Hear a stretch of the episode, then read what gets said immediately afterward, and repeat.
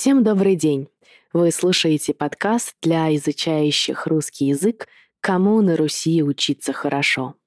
Подкаст факультета Высшая школа перевода Московского государственного университета имени Михаила Васильевича Ломоносова и его ведущая я, Александра Селезнева.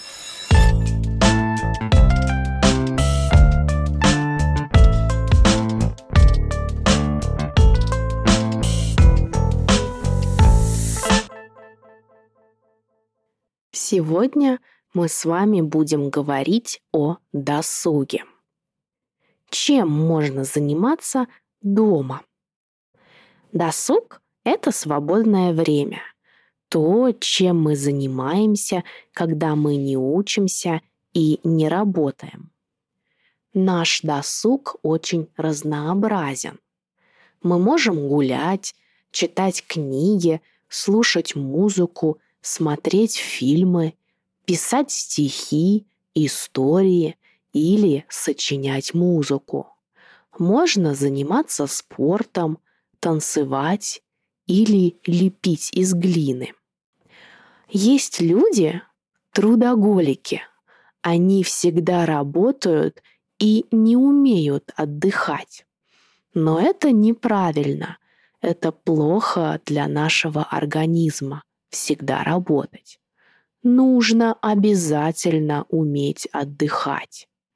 Сейчас давайте с вами подумаем, чем можно заниматься дома, если вы сидите на карантине или просто не хотите никуда идти в свой выходной. Первое. Переставить мебель в комнате. Это поможет посмотреть на пространство по-новому. Такие изменения идут на пользу нашему мозгу, улучшают настроение. Согласны? Второе. Сделать генеральную уборку, то есть убраться везде, в каждой комнате – ведь намного приятнее заниматься любимым делом в чистой комнате. Третье. Попробовать приготовить любимое блюдо. Можно найти рецепт на странице у популярного кулинарного блогера и поэкспериментировать.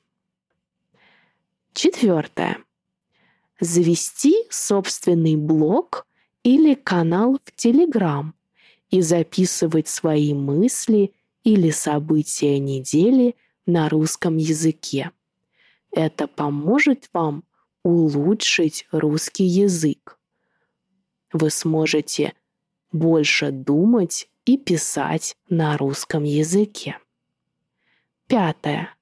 Можно начать слушать аудиокнигу на русском языке очень часто читать нам не очень хочется, а вот слушать иногда бывает намного интереснее и приятнее. Шестое.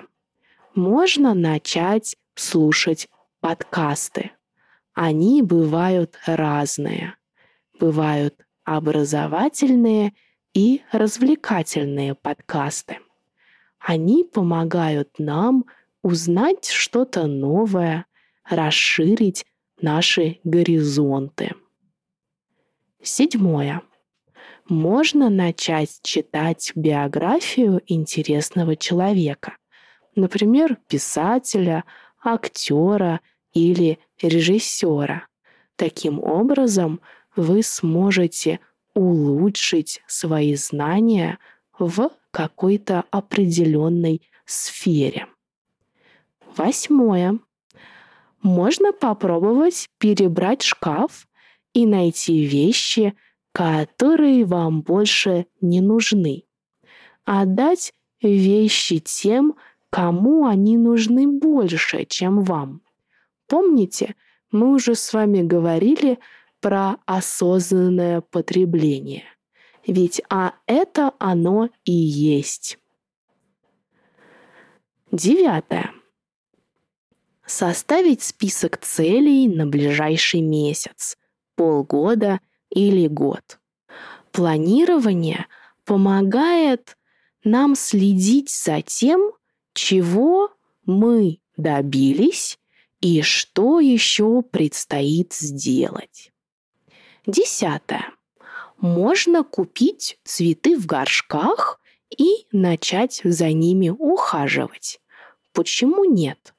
Это сможет украсить вашу комнату и, возможно, поднимет настроение. 11. Ну, поскольку скоро Новый год, можно начать украшать комнату к Новому году.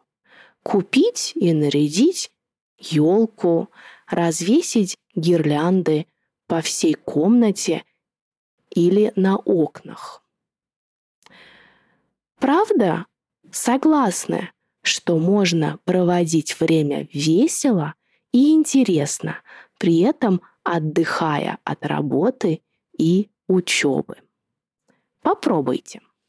Надеюсь, вам было интересно. Встретимся в новом выпуске. Будет еще полезнее.